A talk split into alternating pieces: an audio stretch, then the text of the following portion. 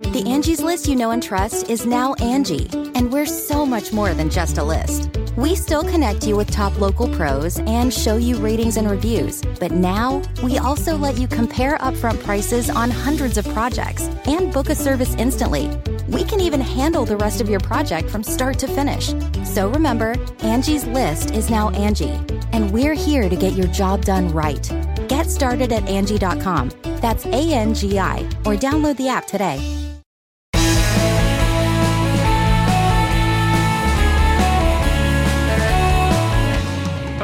Friends. Welcome back to the Bill Press Pod and a very special podcast for uh, all of you political junkies like me.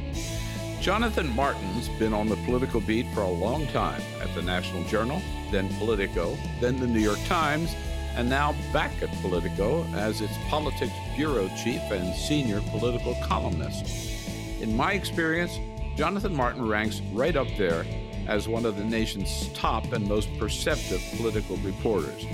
When it comes to not just what's happening here in Washington, but in every state capital in the country, Jonathan's got it covered.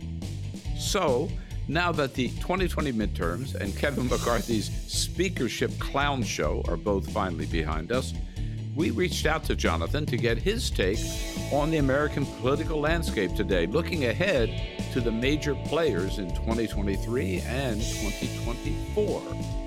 We caught up with Jonathan while he was on vacation with his family out in California, uh, so don't be surprised if you occasionally hear a few other voices or noises in the background.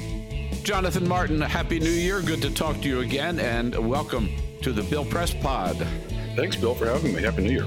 Yeah, thanks, Jonathan. So, you know, I want to talk to you about the political landscape in general, but we got to start with what we saw last week, this week of chaos in the House of Representatives. Yeah, McCarthy finally got the job, but um, Jonathan, what do you think this means for the House uh, looking at the next two years? And broad, more broadly, what do you think it means for, if it has any impact at all, on politics sure. writ large? Well, I'll take the first question uh, first. I mean, I think for the House, um, it, it, presages great difficulty in uh, anything resembling a functional. Um, uh, Congress because you have to have two chambers of Congress to function. And obviously, with the narrowness of their majority, they're just going to have a really difficult time doing even the basics. Uh, you know Kevin McCarthy by you know giving away seats on the on the Rules Committee of the House um, is going to make it difficult to even bring you know, votes to the floor of the House. Uh, um, and I'm talking about things like raising the debt ceiling, funding the government. I'm, I'm not talking about recreating the New Deal bill. Um, I mean, just the basics. Uh, Basic stuff, right? Yeah, yeah. I think politically, it's just a reminder that the Republican Party is is both uh, lacking real leadership, but also uh, doesn't have a core identity at this point. I, I spoke to Speaker Pelosi and wrote a column for Politico about this, and there's no obvious cohesion about what the party stands for uh, outside of sort of opposition to the left, which you know itself can be pretty compelling but there's just sort of no obvious undergirding platform here for the republican party and when you when you combine that with a lack of leadership, it's it's a recipe for a pretty messy interregnum, uh, Bill. I think until they resolve uh, what they are and who's leading them down the road. Right. Do you see any possibility that in the core, maybe in the center, if there is one, in the House Republican caucus. I mean, there are 18 Republicans who were elected in districts that Biden won, right? That they might end up um, moving away from McCarthy and making deals with with Democrats because you know the margin is so close. Were they to do so, uh, McCarthy could lose control that way. He could. He could. Um, yeah, I mean, I think it's possible that, that, there could be common cause on on some votes, especially if the far right is seen as sort of hijacking the House. You may see some of the more center right Republicans take matters into their own hands and, and try to create alliances uh, with Democrats. And mm-hmm. but you know th- that also just undermines McCarthy's grip even further. And so. Um, yeah. uh, but no, I mean, look, I, I think um, um, what this mess in the House, you know, makes clear is there's just not a sort of unified theory of the case for being totally honest, I mean, I think for some of these people, they are principled small government conservatives. I think others of them are basically trying to be oppositional to be oppositional, uh, mm-hmm. and can't you can't do anything about that. Uh, but but in this era, as you know, Bill, like that gets them attention. It gets them, you know, media. It gets them fundraising, and so that's what they're up against. You know, right. And these people, if we if we identify some of them, like Matt Gaetz and Lauren Boebert, for for for sure, right? Yep. Um, they don't they don't uh, need the establishment party, right? The, the, way the way right. people used to to stay uh, out in the in the public eye, right, and get support. In fact, I mean, uh, that's that's the opposite of what they want. The, their entire political identity is wrapped up in opposing uh, the yep. political establishment. That's their oxygen. Um, it used to be that leadership had a series of carrots and sticks uh, that they could sort of keep the rank and yep. file in line, and yeah. now you know, whether it's fundraising or whether it's you know earmarks, uh, the members can do their own fundraising, and they don't want the earmark. So the leaders are left with uh, a, a, sort of depleted arsenal. Bill. Do, so, do you see that what happened in the House? Um, is reflected in the Republican Party writ large, uh, nationwide. You know, this tension between yeah. the extreme right and then the center, and some people are trying to get things done, and others yeah. just want to tear things down. Yeah, and I, and again, I mean, I don't want to harp on the Trump factor, but he is the central figure still in the Republican Party um, because they have not fully resolved whether or not they want him to be their leader. And so I think until they resolve the Trump question, it's mm-hmm. going to be difficult for them to fully um, to fully sort of reconcile their identity. Um, they're not going to go back to being the George W. Bush party or let alone right. the Bush 41 party, um, but they're not fully of Trump. Uh, still either. There's plenty of people who are e- who are eager to move on, especially after the midterms. But he still has a huge following, and he still has considerable influence. Look, and they were reaching for the phone to try to bring yeah. and Robert across the line. Uh, they weren't calling Nikki Haley or or Ron DeSantis. Well, they were calling uh, DT yeah. as his name name appeared on uh, Marjorie Taylor Greene's phone. Um, so he obviously still has uh, command. Um, look, we're in uh, uncharted waters, right? He's a twice impeached disgraced former ex president facing legal jeopardy, who is also an active candidate to run for the third straight. Um, uh, right. uh, bid, you know, bid for his party's nomination, uh, and effectively is still his party's leader, but he may not be a year from now. So it, it's just it's so uncertain until the Republicans can resolve uh, that Trump factor. I think it's going to be hard for them to have a, discussion about their identity and figure out their policy platform because he just dominates uh, so much and his personality dominates so much. And um, so I think, yeah, that to me is at the root of their challenges, trying to come to terms with that the Trump question. And Bill, it, it it bleeds over to the Democratic side too, as you know, because Biden's rationale for running again mm-hmm. in 24 when he'll be 82 is the Trump factor is, you know, I beat Trump once, I can beat him again. Right. Um, we can't change horses in, in, in midstream. Well, we got to stop Trump and Trumpism. And so, you know, Biden's rationale is wrapped up in Trump too. So, I mean, he, yep. he, he really shapes both parties this presidential cycle in a way that's just extraordinary. Well, you raised one question that um, that I've been trying to figure out too, which is, were, what lessons, if any, did Republicans learn from the midterms? I mean, one would think the lesson right. might be that the Trumpism uh, is limited, right, in yeah. its in its national appeal, right, and yet uh, I'm not sure that lesson has has been learned. No, I, and I thought Dan Balz had a really nice column about this in the in the Washington Post. Bill is, um, you know, uh, uh, whether it's January sixth or the midterms, um, it shows that Republicans have not learned their lessons about what the broad middle of the American electorate wants, which is normalcy. They don't want this crazy. Uh, they don't mm-hmm. want the perception of extremism. They they don't want the sort of uh, constant drama uh, of Trump and sort of Trump lieutenants uh, questioning American institutions. Uh, that's Biden's best asset.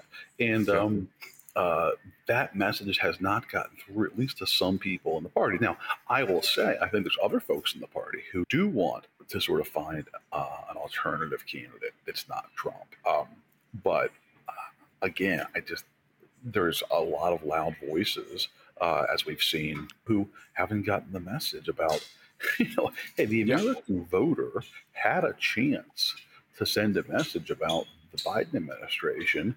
And instead, this midterm was just as much a referendum about your side as it was theirs. And I think that that, that still has not totally penetrated. And, you know, we can discuss why that is if you want.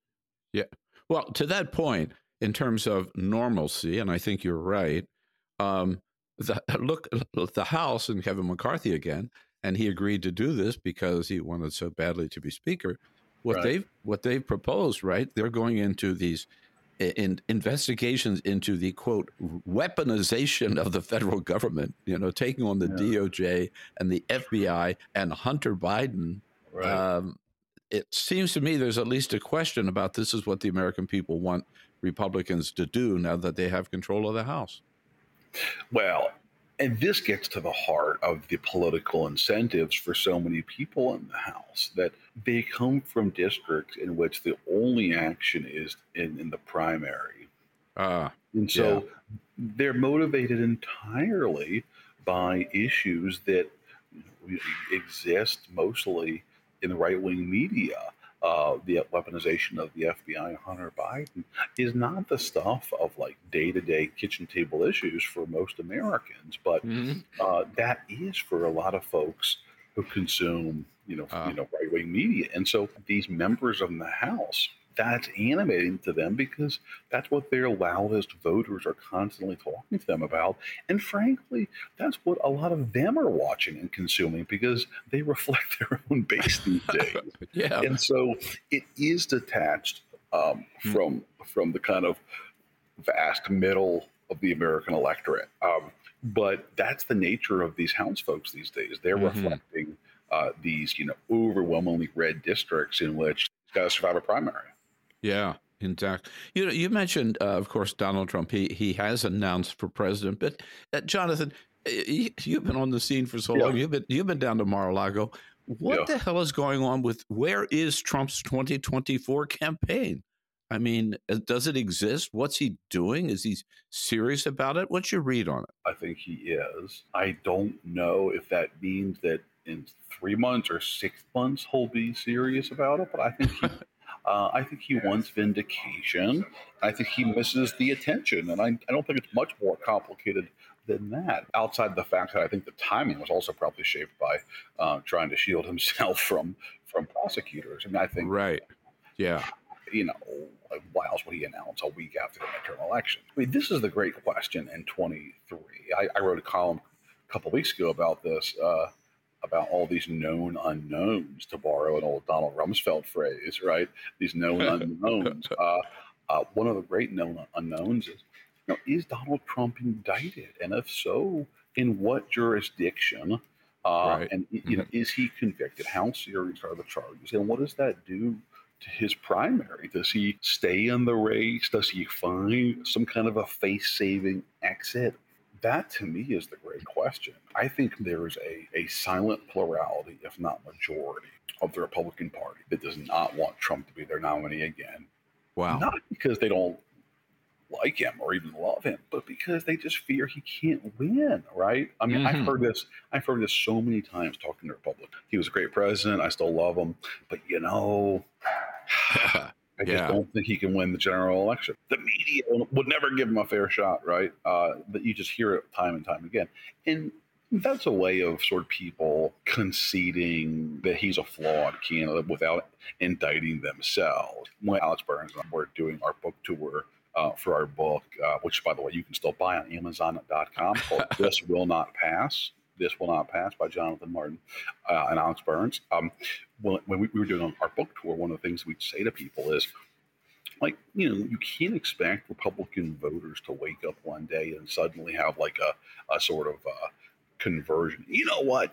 Donald Trump was a bum and a demagogue, illegitimate president. I was all wrong. I never should have voted for the guy. Mea culpa. Like, don't don't yeah. hold your breath. Wait for that moment. But what they will do is they'll speak in euphemisms and they'll say. Mm-hmm you know, Trump couldn't keep his mouth shut, or he, you know, he, he never got a fair shot from the media. And you know, it's all a way of saying and conceding that, he, that they don't want him to be, be their nominee again without actually indicting the, uh, themselves for their own judgment. Exactly. Uh, the media didn't treat him fairly then. They won't treat him fairly now. He won't have a fair shot and all that kind of stuff, right? Yeah. But it does, I mean, um, we know that Trump is uh, a hell of a campaigner when he wants to be, right? Yeah. When he's on the road, when he's out there on the plane and, and uh, pulling up and big crowds and everything. And yet, it's been so dormant since he announced that it does raise questions about what the hell is he up to, right? Maybe. Yeah, and I think that gets to the heart of the timing. There's no political strategist that would suggest uh, you announce your candidacy and then you stay in a private club in South Florida and play golf all day for the following right. two months. Um, but you know, like he doesn't need help with name ID, right, right Bill? So, uh, in his defense, like would it have helped him to have more of a strategy? Yes. Uh, is it is it going to be the death of his candidacy because he decided to play golf for the next two months? No. Well, we remember Jonathan when he flew out of uh, uh, Andrews Air Force Base on his way back to Florida. They were playing Frank Sinatra. I did it my way. Maybe Lord knows he still is. Exactly. Maybe maybe that's what he's thinking. Exactly. Hey, speaking speaking of timing, we want to take a little, little quick time out here uh, on the Bill Press Pod and get back to talking about uh, uh Joe Biden, who's the other uh, focus of your book with Alex Burns. This will not pass Trump Biden and the battle for the American democracy. Our guest, uh, Jonathan Martin, politics bureau chief for Politico uh, and good, longtime good friend. Let's take a quick break on the Bill Press Pod, then we'll be right back. Today's podcast with Jonathan Martin brought to you by the United Food and Commercial Workers Union, the good members of the UFCW under President Marc Perrone, you know, they're the union workers that you most often come into contact with because they're the people that take care of us at our big retail uh, chain stores, the grocery stores, also in food processing plants and chemical companies around the country, providing great, great service for which we thank the members of the UFCW and also thank them for their support of the Bill Press Pod. Check out their website at ufcw.org. Achieving a gorgeous grin from home isn't a total mystery with Byte clear aligners. Just don't be surprised if all of your sleuthing friends start asking, What's your secret? Begin by ordering your at home impression kit today for only $14.95. Byte clear aligners are doctor directed and delivered to your door. Treatment costs thousands less than braces. Plus, they offer flexible financing, accept eligible insurance, and you can pay with your HSA FSA. Get 80% off your impression kit when you use code WONDERY at Byte.com. That's B-Y-T-E dot com. Start your confidence journey today with Byte. Man, that sunset is gorgeous. Grill, patio, sunset. Hard to get better than that. Unless you're browsing Carvana's inventory while you soak it all in. Oh, burger time. So sit back, get comfortable. Carvana's got thousands of cars under $20,000 just waiting for you. I could stay here forever. Carvana, where car buying meets comfort, meets convenience. Download the app or visit Carvana.com today. Delve into the shadows of the mind with Sleeping Dogs, a gripping murder mystery starring Academy Award winner Russell Crowe. Now available on digital. Crowe portrays an ex homicide detective unraveling a brutal murder he can't recall. Uncovering secrets from his past, he learns a chilling truth. It's best to let sleeping dogs lie. Visit sleepingdogsmovie.com slash Wondery to watch Sleeping Dogs, now on digital. That's sleepingdogsmovie.com slash Wondery.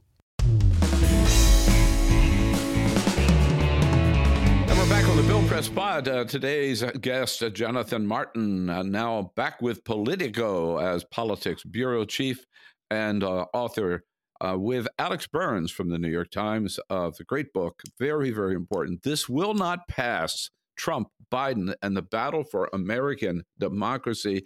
So, um, Jonathan, correct me if I'm wrong, but last week, in in the middle of all this chaos in the House, there was Joe Biden in Kentucky signing, not signing, but talking about infrastructure right, with right, right. Mitch McConnell of all people and the Republican governor of Ohio. And then a couple of days later, chaos in the House continues. There's Joe Biden in the White House honoring heroes of January 6th, people uh, who stood yeah. up for democracy.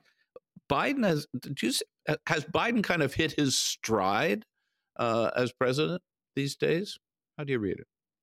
The midterms put a little bit of uh, uh, a little bit of swagger in, in his yeah. uh, uh, in his walk, Bill. And I think, look, Joe Biden and people around him live off of being underestimated. Yeah. He was told he was not progressive enough. And then, then he, he, he lost Iowa, New Hampshire. He was left for dead. Well, th- then he, he, you know, can you beat an incumbent president? You know, you're a gaffe machine. Trump's got this very strong base.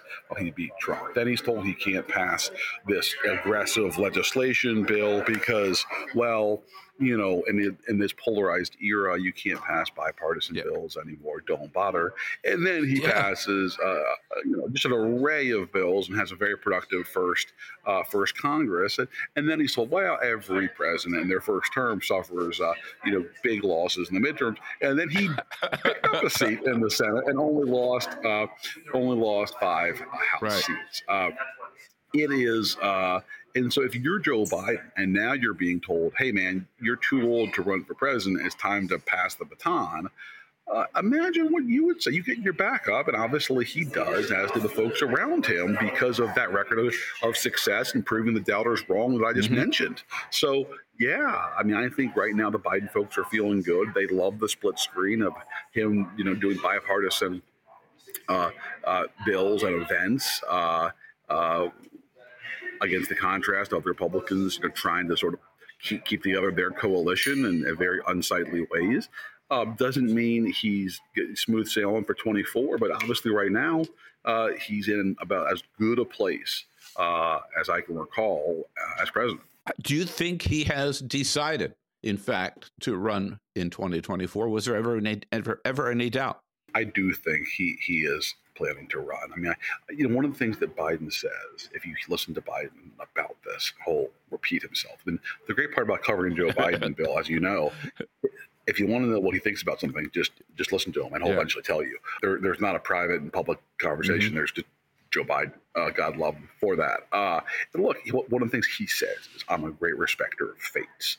And that to me is the escape hatch. So I think today, January 9th, 23, I think he's running for president. I think there's, there's no doubt. That, however, I think he has that caveat of I'm a respecter of fate, which means if something comes up, health or otherwise, during the course of the next 14, 15 months, then of course I will adjust. But no, I mean, I, yeah, I think today he's he's running.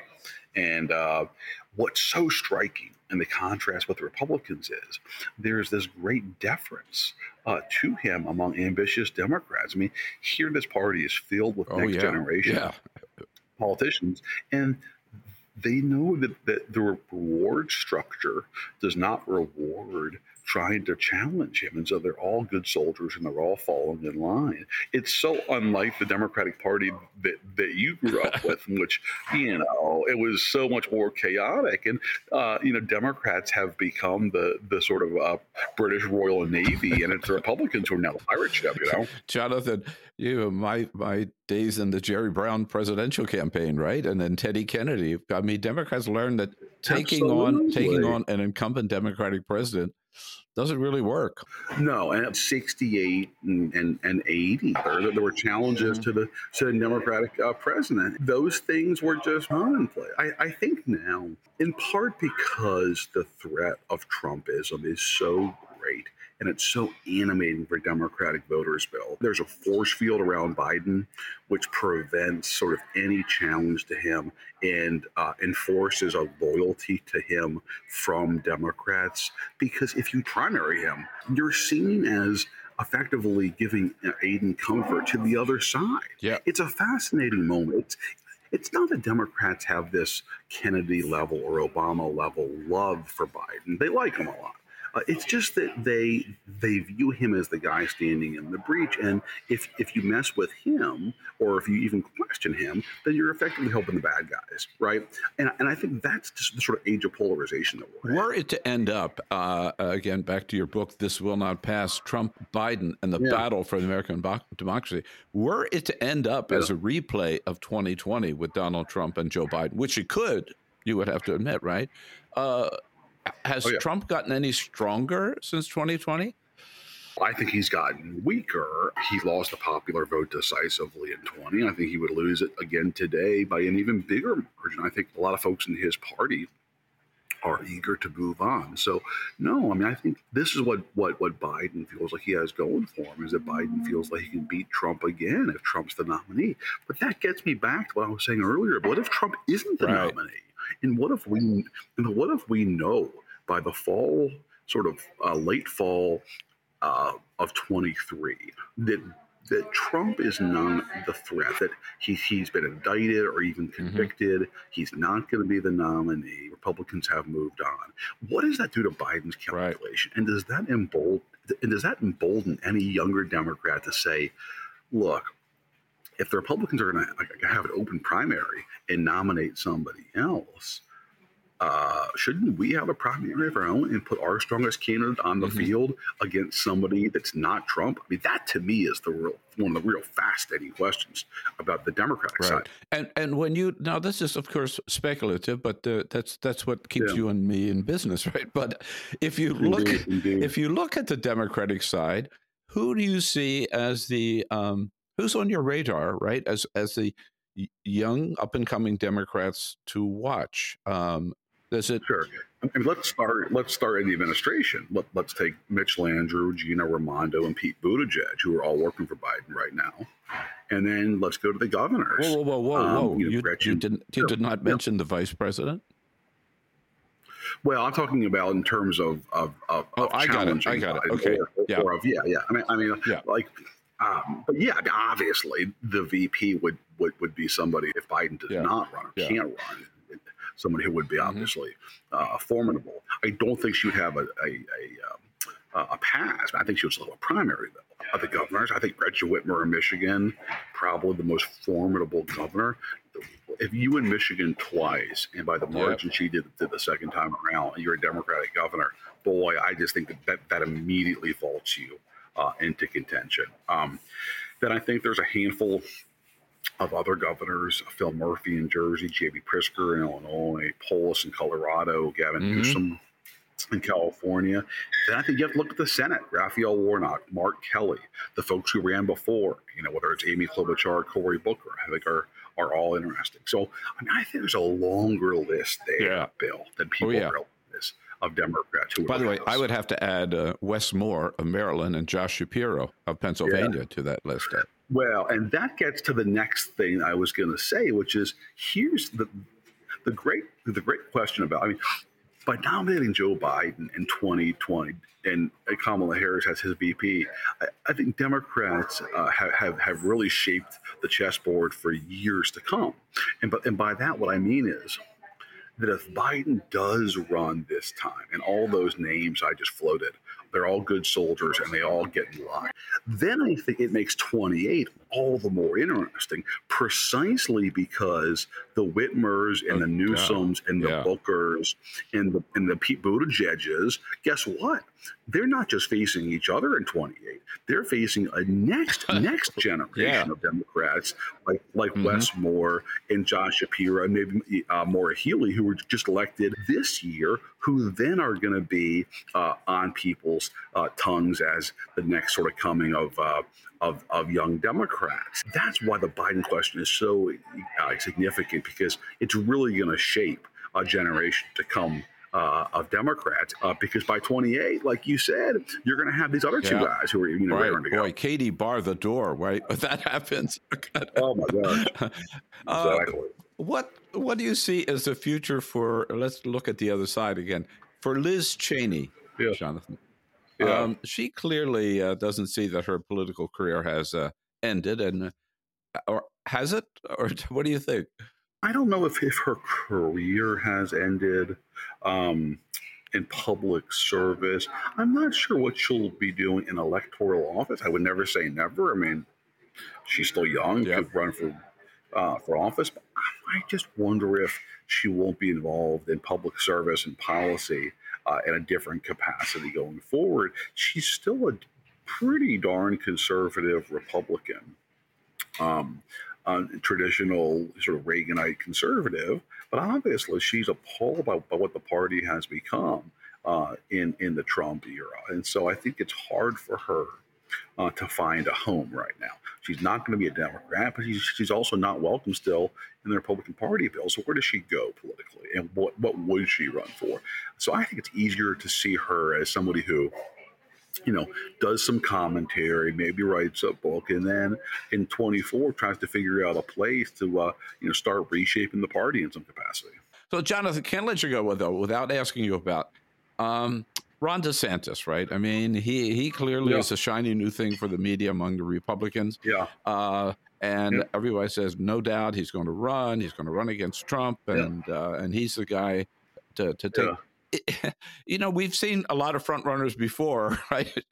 I remember Scott Walker. We all remember Scott Walker, Wisconsin, exactly. who was a, the also the big shining light at that time and didn't last very long. How do, how do you see? How do you read uh, Ron DeSantis's position right now? I think the organizing element behind the Republican Party right now is the clenched fist. And by that, I mean the only thing that really unifies the GOP right now is, is just contempt for the left uh, more than any sort of, yeah. you know, uh, array of policy proposals. And I think DeSantis channels that as well as anybody this side of Donald Trump.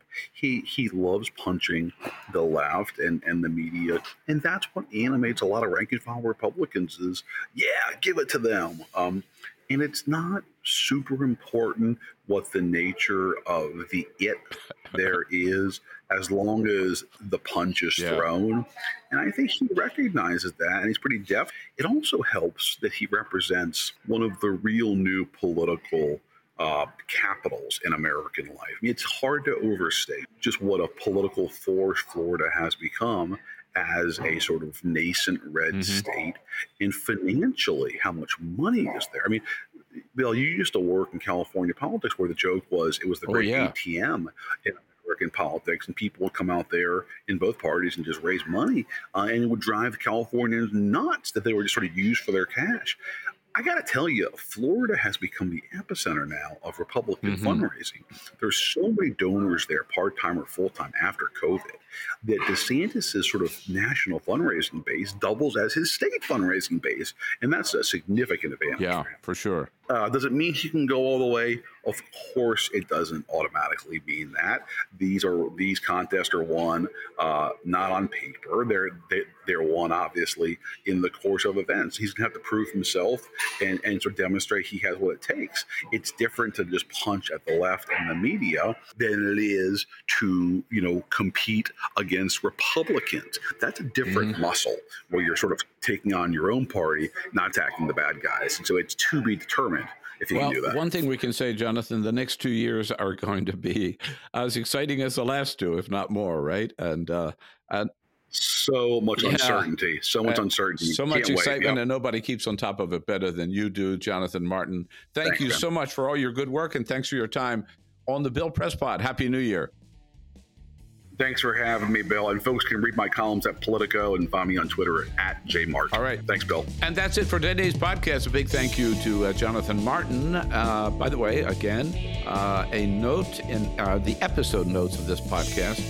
A link will be there for you to buy your own copy of his book with Alex Burns. Great book. This Will Not Pass Trump, Biden, and the Battle for American Democracy. Uh, and thanks to all of you for listening. We'll be back on Friday with our regular roundtable. Boy, another another busy week with lots to talk about on Friday. Uh, will Kevin McCarthy's speakership survive the first week, or what kind of battles will he face? And also, uh, how about Joe Biden's trip down to Mexico, the North American Summit with the President of Mexico and the Prime Minister of Canada? We'll cover all of that and a whole lot more on our next roundtable. That's this Friday. So have a good week and come back and see us on the next edition of the Bill Press Pod.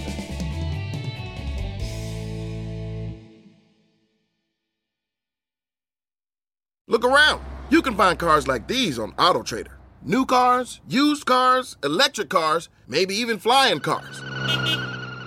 Okay, no flying cars, but as soon as they get invented, they'll be on AutoTrader. Just you wait. AutoTrader.